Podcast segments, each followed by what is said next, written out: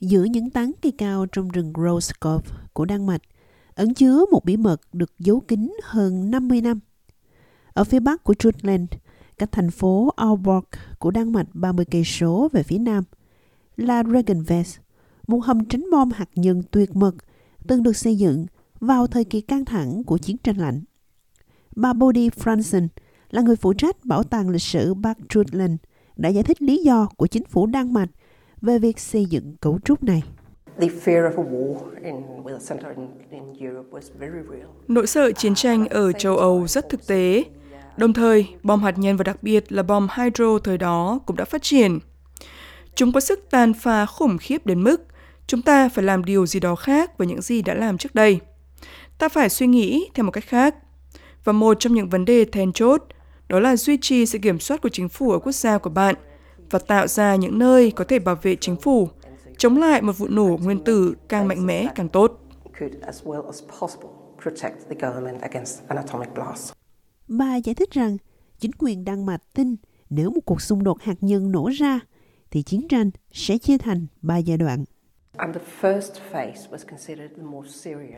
Giai đoạn đầu tiên được coi là nghiêm trọng nhất và nó được cho là kéo dài khoảng 30 ngày. Thực tế, hầu hết mọi người đều nghĩ rằng chiến tranh sẽ được giải quyết trong vòng 30 ngày này. Nếu bạn có thể bảo vệ được đất nước trong giai đoạn này trước, thì bạn có thể có cơ hội duy trì quyền kiểm soát và giành chiến thắng trong cuộc chiến. Vì vậy, hầm này được xây dựng làm nơi trú ẩn của chính phủ trong 30 ngày quan trọng này.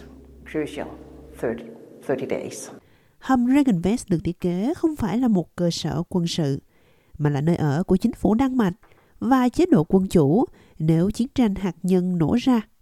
Suy nghĩ của họ là nếu Regenvest sụp đổ, thì nền dân chủ Đan Mạch cũng như vậy. Bạn có thể nói rằng đây là pháo đài cuối cùng của nền dân chủ, vì chính tại đây, chính phủ Đan Mạch sẽ di tản. Chính từ đây họ sẽ cố gắng cứu người dân Đan Mạch và nền dân chủ Đan Mạch.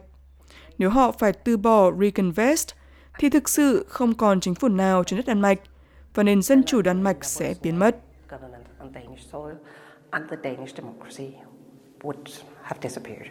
Ngoài một hành lang bê tông dài 300 mét quanh co và 60 mét bên dưới một ngọn đồi đá phấn, có một khu phức hợp dưới lòng đất rộng lớn với các phòng phẫu thuật, phòng ngủ, phòng bác sĩ, căng tin và phòng chờ.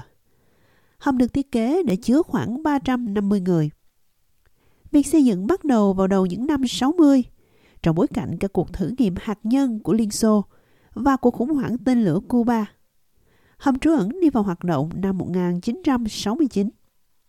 Bà Branson nói rằng mọi thứ bên trong hầm vẫn còn nguyên vẹn, từ chiếc cạc tàng và lối trang trí theo phong cách thập niên 60 đến phòng ngủ căn bản dành cho hoàng gia thời bấy giờ. Bạn có thể thấy mọi thứ ở đây. Cứ như thể họ rời khỏi phòng khi chiến tranh lạnh vừa kết thúc và sau đó rời bỏ nơi này rồi đi ra ngoài. Bạn có thể thấy kẹp giấy, giấy và đồ đạc. Chính phủ Đan Mạch chưa bao giờ đến Regenvest và hầm trú ẩn đã ngừng hoạt động vào năm 2003.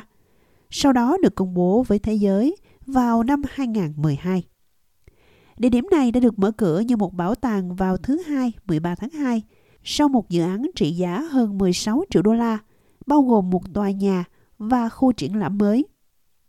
Các nhóm du khách gồm 10 người thực hiện các chuyến tham quan có hướng dẫn dài 2 cây số, kéo dài 90 phút đến trung tâm của hầm trú.